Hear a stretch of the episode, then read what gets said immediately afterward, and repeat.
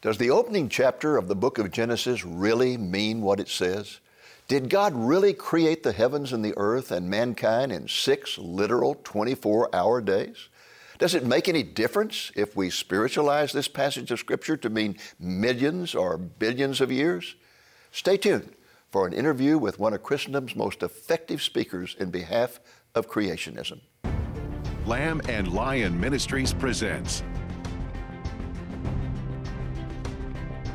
Christ in Prophecy, a program that focuses on the fundamentals of Bible prophecy, showing how current events in the news relate to biblical predictions of end-time events and the soon return of Jesus. Now, here's your host, Dr. David Reagan. Greetings in the name of Jesus, our blessed hope, and welcome to Christ in Prophecy. My co-host, Nathan Jones, and I have a very special guest with us today. His name is Russ Miller. Russ is the founder of a creation ministry located in Arizona. He and I have ministered together several times at the Stealing of the Mind conferences, and after hearing him speak several times, I came to the conclusion that he is one of the most effective speakers in behalf of creationism on the scene today. Russ, welcome to Christ in Prophecy. Thank you, Dave. It's a pleasure to be here. Good to have you on, sir. Nice to be here. Thank you. I was reading up on your bio, and I found you have quite an interesting background in business and home construction, but in 2000 you decided just to walk away and start a ministry. Can you tell us, how did God lead you in that direction?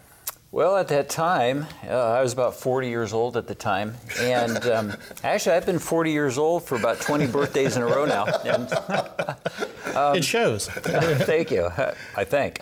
I was a theistic evolutionist at the time. Now, that's a Christian who thinks God used millions of years of death and suffering and evolution to get us here. I wasn't a diehard. I wasn't selling other people on it, but I have about 174 college credits. In fact, exactly 174. And all you're taught is millions of years leading to Darwinism. So yes. I was trying to figure out, how does this fit into God's Word? And when I finally figured out it doesn't, and God showed me the information that I now share with others, it just lit a fire under me. I studied it intently for 4 years. And then one day, it was almost like God just said, Russ, here's what I want you to do. My plan was to retire at the age of 49, okay, spend the rest of my life playing golf, hunting Cape Buffalo in Zimbabwe, you know, the important things in life. God had a whole different plan for me all along. And I ended up giving my business to a fellow who had worked for me for 13 years. I went to my wife, Joanna. I said, you know, I think this is what God wants me to do. And she's a real godly woman. She said, if you feel God wants us to do this, this is what we need to do. And well, that was a confirmation. Yes, yes, and I it absolutely is. And also, I can hold it against her if when things get rough. And well, I always get excited when I meet somebody who has the faith to do what you did. Well, and my wife right along with me, Dave. And so we went into the ministry cold turkey 20 years ago, walked away from our business, and that's what we've done now for about 20 years. What do you call the ministry? Well, Creation, Evolution, and Science Ministries is the official name. Creationministries.org is the website, and a lot of people call us that. Well, okay. Russ, your website features your motto, and I've written it down here, quoting you. You don't have to believe anything I tell you. All I ask is that you look at what I show and weigh it against anything that has you believing in anything other than what the Bible says. Mm-hmm. And for anyone who does that, you say they will find the answer to be a no-brainer. Explain. Absolutely. There is a reason the secularists own the system, and they only allow kids to see their side, their interpretation of the evidence. You know, Dave, people ask me all the time, hey, Russ, what evidence do you have the Bible's true? And I always give them the same answer. I have the exact same evidence that atheists use to say it's not true. You see, it's never been about the evidence, because we all live in the same world, in the same universe. We all have the exact same evidence. It's about who gets to interpret the evidence. Secularists own the system, and they interpret the world through their belief, which is millions of years leading to Darwinism, based on there being no global flood, and their interpretation is taught as science today, when it's not science, it's their biased interpretation.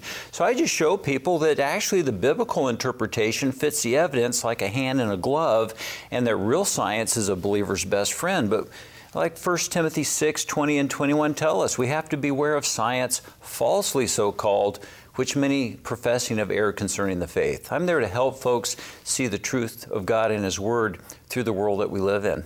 Well, you just said something that I've heard you say 100 times at these conferences where we've spoken together. It's just like a broken record over and over, and that is science is creationism's best friend. It is. You know, most folks today, Dave, don't realize it. Yeah, they think it's... They think they're opposed. That's just like we say here. That is secular indoctrination. Yeah. That's all propaganda. Most folks don't realize it today because it's not taught, but over 80% of the branches of modern science were started by Bible-believing Christians in order to study God's creation. There wouldn't even be science today if it weren't for Christianity. We thought there's an intelligent creator. He probably put some laws and principles in place to govern his creation. And if we would study the creation, we could discover some of those things and put them into our own lives and improve our lifespans and standards of living. And that is what led to modern science. It pulled us out of the dark ages, but that's been undermined. Science has been undermined over the last 150 years by secularists. I have actually heard scientists say more than once that you cannot be a scientist if you believe in creationism. Mm-hmm. I've heard them say that. And yet the greatest scientist who ever lived was a person who believed in creationism, and that's the Sir Isaac Newton. Yeah. Newton, Pascal, the Kepler, Bacon, on and on you can go. The father of the scientific technique was a biblical creationist. So. One of the trustees of our ministry is a man by the name of Dr. James Hugg, and James is an incredible scientist. He sort of a genius, I guess. He went to Stanford University when he was in his teens. And he was their star student. And when he got ready to get his PhD in nuclear physics, was what he was going to do it, they were questioning him, and they found out that he believed in God. Mm-hmm. They were astonished. Now, this was a long time ago. This is not recent. This is back in probably the 50s, 60s. I'd say the 60s. And they said, how could you go through our program and end up believing in God? Why didn't you tell us before you came that you believed in God? They were offended. Wow. Mm-hmm. He said, I didn't. He said, I became a believer by studying your science. And they said, what do you mean? He said, it was geology that convinced me. He said, I looked at the geological record, and he said, it just suddenly dawned on me that the best scientific explanation of it is a worldwide flood. Mm-hmm. And he said, that led me to the Bible and to God. Yes. Yes, and see, he's a real scientist. He looked at the evidence and he made the best interpretation. That's what real science does. But false science is what they were trying to force him to kowtow to their religious interpretation, their faith-based interpretation, which is what all scientists have to do today. Another thing you mentioned that I wanted to talk about is that you mentioned how our kids are being brainwashed in schools today by only one viewpoint. You know, back in the 1920s when they had the Scopes trial, the evolutionists said over and over, all we want is just the opportunity to present our side of the question. Mm-hmm. And once they were given the opportunity, it was suddenly, we don't want you giving your side at all. Exactly. And now only one side is presented. And it's kept afloat by lawsuits, coercion, blackmail, etc. They cannot stand up to the real facts. I can go into a college campus and destroy Darwinism in just a matter of minutes. It's easy to do. Age of the Earth takes a little bit more time, but it's the foundational issue. But there's just more things to cover. You have to explain how the global flood wipes out the old Earth beliefs, and that takes a little bit of time to go over. Well, Russ, then why, when you talk to evolutionists, they always call it the theory of evolution? And you say, well, you just said theory, and they're like, haha, no, it's a proven science. Right. Why is it the theory of evolution, but they're not ready to say it's a fact, but they'll still say it's a proven science? Well, blows my mind. You know, it confuses me why they call it a theory. When they're talking about Darwin's theory, I mean, in real science, and they do call it a theory today, I'll give them that, but in real science, you start out with evidence. And then you make a story, they call it a hypothesis, that fits the evidence. And if that hypothesis stands up to years and years of scientific scrutiny and testing and new evidence is found that supports that theory, eventually it becomes a law. Well, Darwin's theory actually started out with evidence that the Bible was true. He misinterpreted it.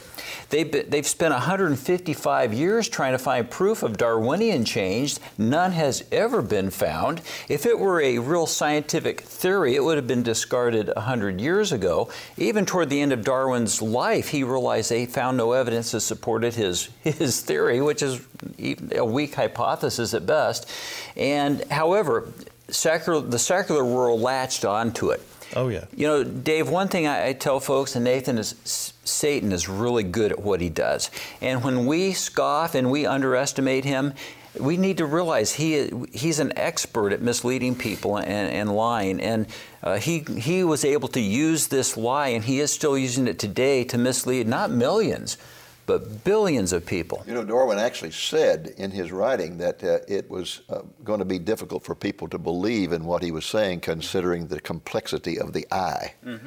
What about the complexity of DNA? Oh, it's when the RNA-DNA system became even slightly understood, it should have brought any debate about Darwinism having taken place to a screeching halt.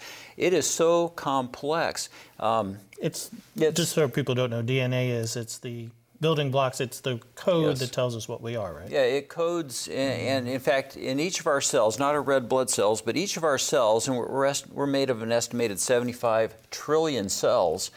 Can I just talk about those numbers for just a moment? We don't understand those big numbers. They're beyond human comprehension. But let's just take a minute of time, 60 seconds. Well, a million seconds ago was 11 days ago. A billion seconds ago was back in 1988. That's the difference between a million and a billion. And a trillion seconds would have been 30,000 years ago.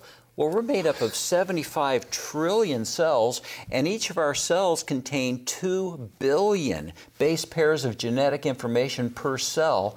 And it is so complex, it reads forwards and backwards. Our best technology only reads in one direction. And it is so compactly designed that the genetic information to code all 7 billion people on Earth could fit into a container the size of an aspirin. No way. Supposed to believe all that happened by accident? That's what we're told. To me, it's like standing in front of the Mount Rushmore and saying, wow, isn't it amazing what can happen accidentally through erosion? Exactly. It would make more sense to believe that Mount Rushmore came about by wind and rain erosion than DNA came about by random chance and accident. It's just really mind-boggling, but it's really Satan versus God. This is a war we're in. Well, we're going to take a break here and be back in just a moment and pick up where we left off.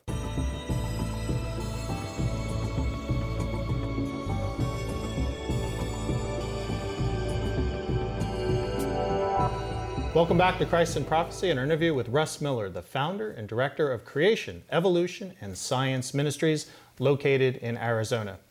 Russ, well, it seemed as the theory of evolution became more and more popular, Christians started getting defensive, and they tried then to reconcile evolution with the Bible, and they created things like the day-age theory and the gap theory. Could you tell us about the gap theory and why the gap theory isn't correct? Well, the gap theory was the first man-made attempt to fit the secular belief of millions of years of time into the Word of God. The secular belief is based on there never having been a global flood. This is actually foretold would take place in 2 Peter 3, 3 through 6. In the last days, scoffers would deny Jesus' return and deny there was ever a global flood. And you have to ask yourself, why would they deny a global flood? Well, because the old earth beliefs that are worshipped today that are now the foundation for Darwinism, secularism, humanism, etc., are all based on there never having been a global flood. They're based on the Earth's crust forming slowly. Global flood explains how it formed quickly, wiping out the old Earth belief. So, the gap theory. The gap theory was the first attempt by mankind to alter God's Word and fit those secular beliefs into God's Word. So they say between Genesis 1 verse 1 and 1 verse 2, you can't come much more quickly right than after that. The first verse. There was a gap, could have been billions of years, and that's when all these strata layers formed. They claim there was a worldwide flood then, don't they? They do. They say the Earth's crust is from this, I call it the non-biblical creation. They teach there was a different creation. It's not found in the Bible. It's a non-biblical creation. And that Satan and his minions were banned to the non-biblical Earth. And they messed it up so bad, now follow me on this one, they messed it up so bad that God destroyed it.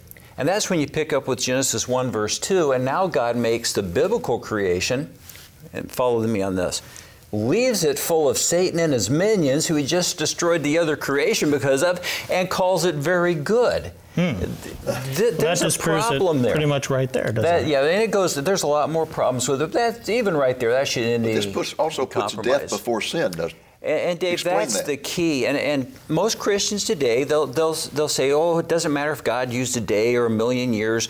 Well, first of all, there's several issues. First, God's Word. If you can't believe in the beginning God created, why read any further than that? Secondly, you're handing the enemy the victory because millions of years is the foundation of Darwinism, naturalism, humanism, etc. But even more from a Christian standpoint. Christians today can't answer the simple question. I'd say 98% of Christians can't answer this question. How can we have a loving God that allows a world full of death and suffering? The reason we've lost that answer is because of old earth beliefs inundating the church. The gap theory puts death before Adam. The biblical message found in Genesis 1 and 3, which is why creation is under relentless assault from the enemy, is that God gave us a perfect creation. Adam's original sin corrupted it, bringing in death. So let me go back to that question. How could there be a loving God in a world full of death and suffering? The biblical answer is, well, God didn't give us the world the way it is today, full of death and suffering. God gave us a perfect creation. What happened to it? Adam's original sin. This brought on the curse, allowing death to enter, and that's why we live in a world full of death and suffering, yet we have a loving God. How loving is that God? Despite our sin, which is rebellion against Him, He sent His only begotten Son to suffer and die on a cross because there's nothing you and I can do to redeem ourselves. We can't be righteous in the eyes of the Heavenly Father who is perfect. So He sent His only begotten Son to suffer and die in our place. You can't get more loving than that. Nope. You cannot have a more loving God. But because we as Christians have put death with all these old earth beliefs before Adam, think about this. Once you've accepted or taught that death existed before Adam, you can't teach Adam's sin brought in death, separating us from God, requiring our redemption. The foundations have been destroyed. So where science and the Bible actually work together, the idea of the gap theory in the Bible doesn't work together. It sounds like it actually disproves the biblical account. It absolutely undermines the foundation of the gospel message, and it was actually the old earth beliefs were deliberately designed about 210 years ago to get people to trust that death existed before man.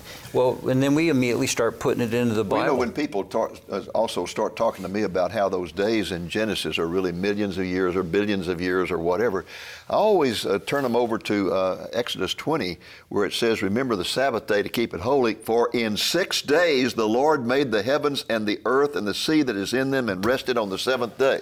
Etched into stone by God's very own finger in the Ten Commandments. And, you know, Dave, sometimes I ask myself, why would God take the time in those brief Ten Commandments to reiterate He created in 6 days, resting on the seventh?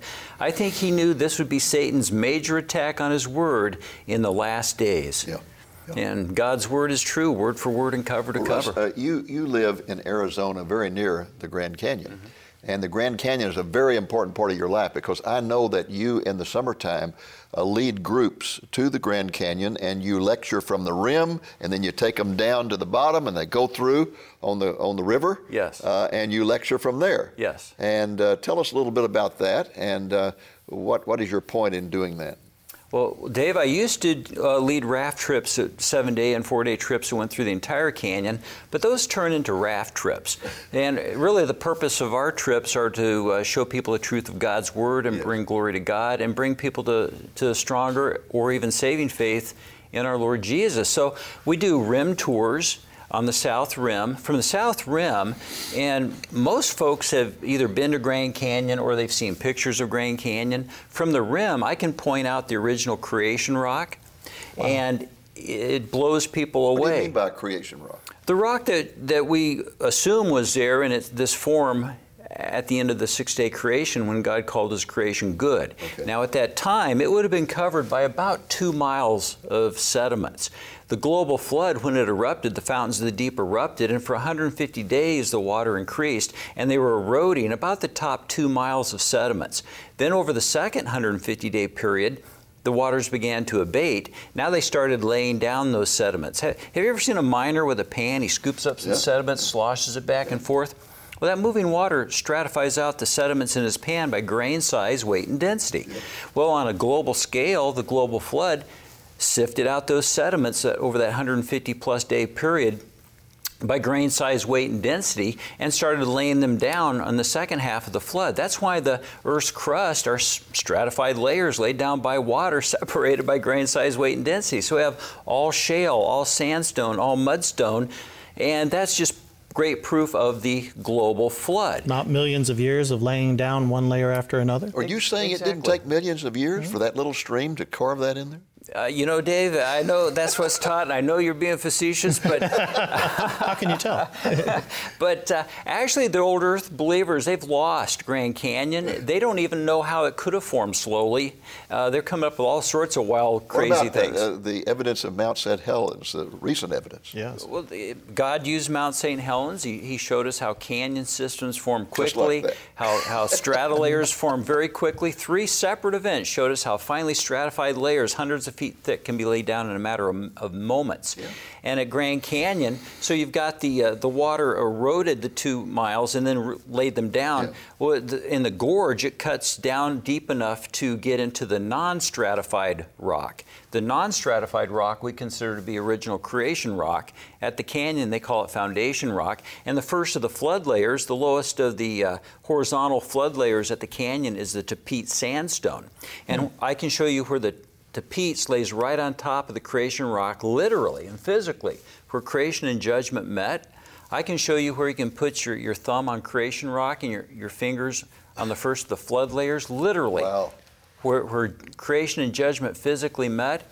And at the Grand Canyon, that's not even the biggest thing I show at the canyon. Okay. The biggest thing we show is when you're on the rim looking down, it's a mile, okay? It's a mile from the rim to the river. 10 primary strata layers laid down by water. What they will not tell you at Grand Canyon, because remember, secularists own the system, and their whole foundation is that there was never a global flood, and the layers form over millions of years of time, putting death before Adam, by the way. But at the Grand Canyon, what they won't tell you is that mile from the rim to the river is nothing. There used to be a mile and a half of layers. Wow. Above the rim that have been removed from southern Utah all the way to the sea, leaving behind what's geologically called the Grand Staircase. So from the rim, I can point north. You can see the first 2,000-foot tall cliff 65 miles north as those layers are picked up. That's the Vermilion Cliffs. On our raft trip, we raft through the Vermilion Cliffs. You've got these up to 2,000-foot cliffs on both sides of the river, and when you come out at Lee's Ferry and land, all of a sudden, boom, you emerge from the cliffs, and they're gone. And I can show people that, hey, there's no way to explain this but flooding on a global scale. Yeah, the Colorado River could have done it. Didn't the Colorado River actually flows the wrong way to have carved the Grand Canyon? Well, I wouldn't necessarily say that. It entered the already formed canyon. So there is if you're looking at a satellite map of the canyon, you have Marble Canyon channels in from the north, the Little Colorado River channels in from the east. The Grand Canyon doesn't cut into the plain. Grand Canyon cuts through the upwarp. So toward the end of the flood, the mountains arose, the valley sank down. Late floodwaters, I'm going to give you the 30-second version here. Okay. Late floodwaters running across the continent. Any Pangea continental drift happened late in the flood. The continent split apart where the fountains of the deep had been erupting. Late floodwaters removed that mile and a half of strata, leaving behind the Grand Staircase, which are the 2,500-foot pink cliffs of Bryce. You drop 40 miles to 2,500-foot white and gray cliffs of Zion, drop 45 miles to the 2,000-foot Vermilion Cliffs, and remove those layers all the way to the sea. In Arizona, you also have the Mogollon Rim that was cut in this event, another 2,000-foot cliff. The mountains arose, the Rockies and the Sierra Madres arose in a north-south trending direction, diverting late floodwater south, where they eroded the scab lands of southern Utah and northern Arizona. And there's the breach dam theory and the channeling event theories on how the canyon formed. I'll just give you the channeling one really quickly. They're fairly similar, except one has a delay. But these two events, the Marble Canyon is a channeling event that comes in from the north. It meets up with the Little Colorado River. that channels in from the east. The area was uplifted, forming the Kaibab upwarp, and they channeled right through that upwarp, cutting Grand Canyon. Huh. Yeah, when you're on the edge of the canyon, you're on top of the upwarp, looking down into the canyon that cuts through the upwarp, not into the plain, through the upwarp. Water never flows uphill, does it? Yeah, that's a big problem for the old earth beliefs. Yeah, yeah, so they've got things coming up and dropping in 12,000-foot drops over millions of years. And they've got things twisting and turning. We could talk about Occam's razor, but I think we're probably out of time.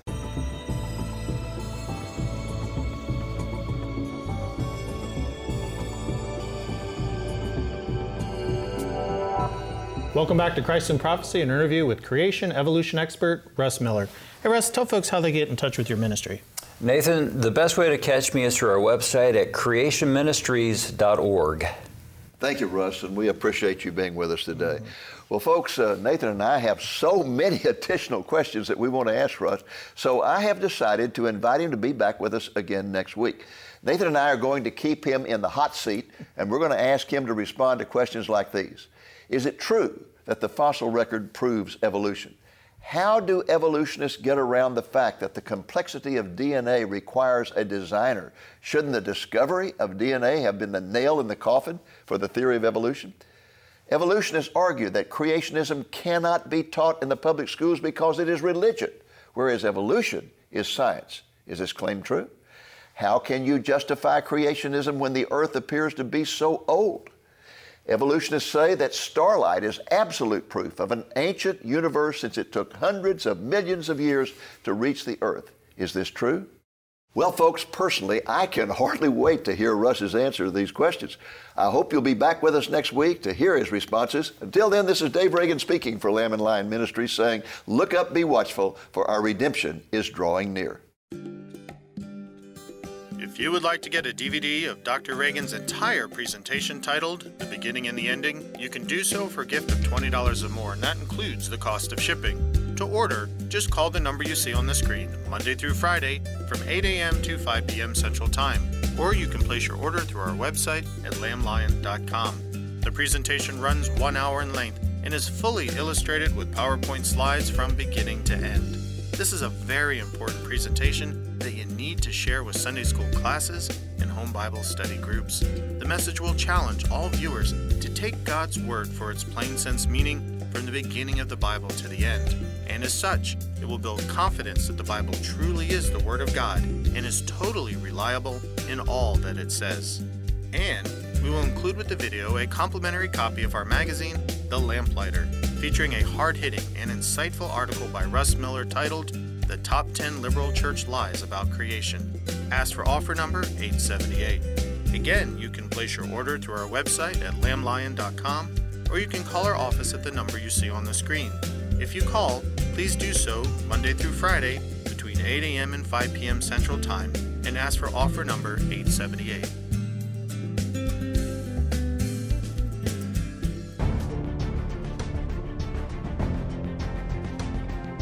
Thank you for joining us on today's Christ in Prophecy, a presentation of Lamb and Lion Ministries, a non-denominational ministry dedicated to teaching the fundamentals of biblical prophecy and proclaiming the soon return of Jesus.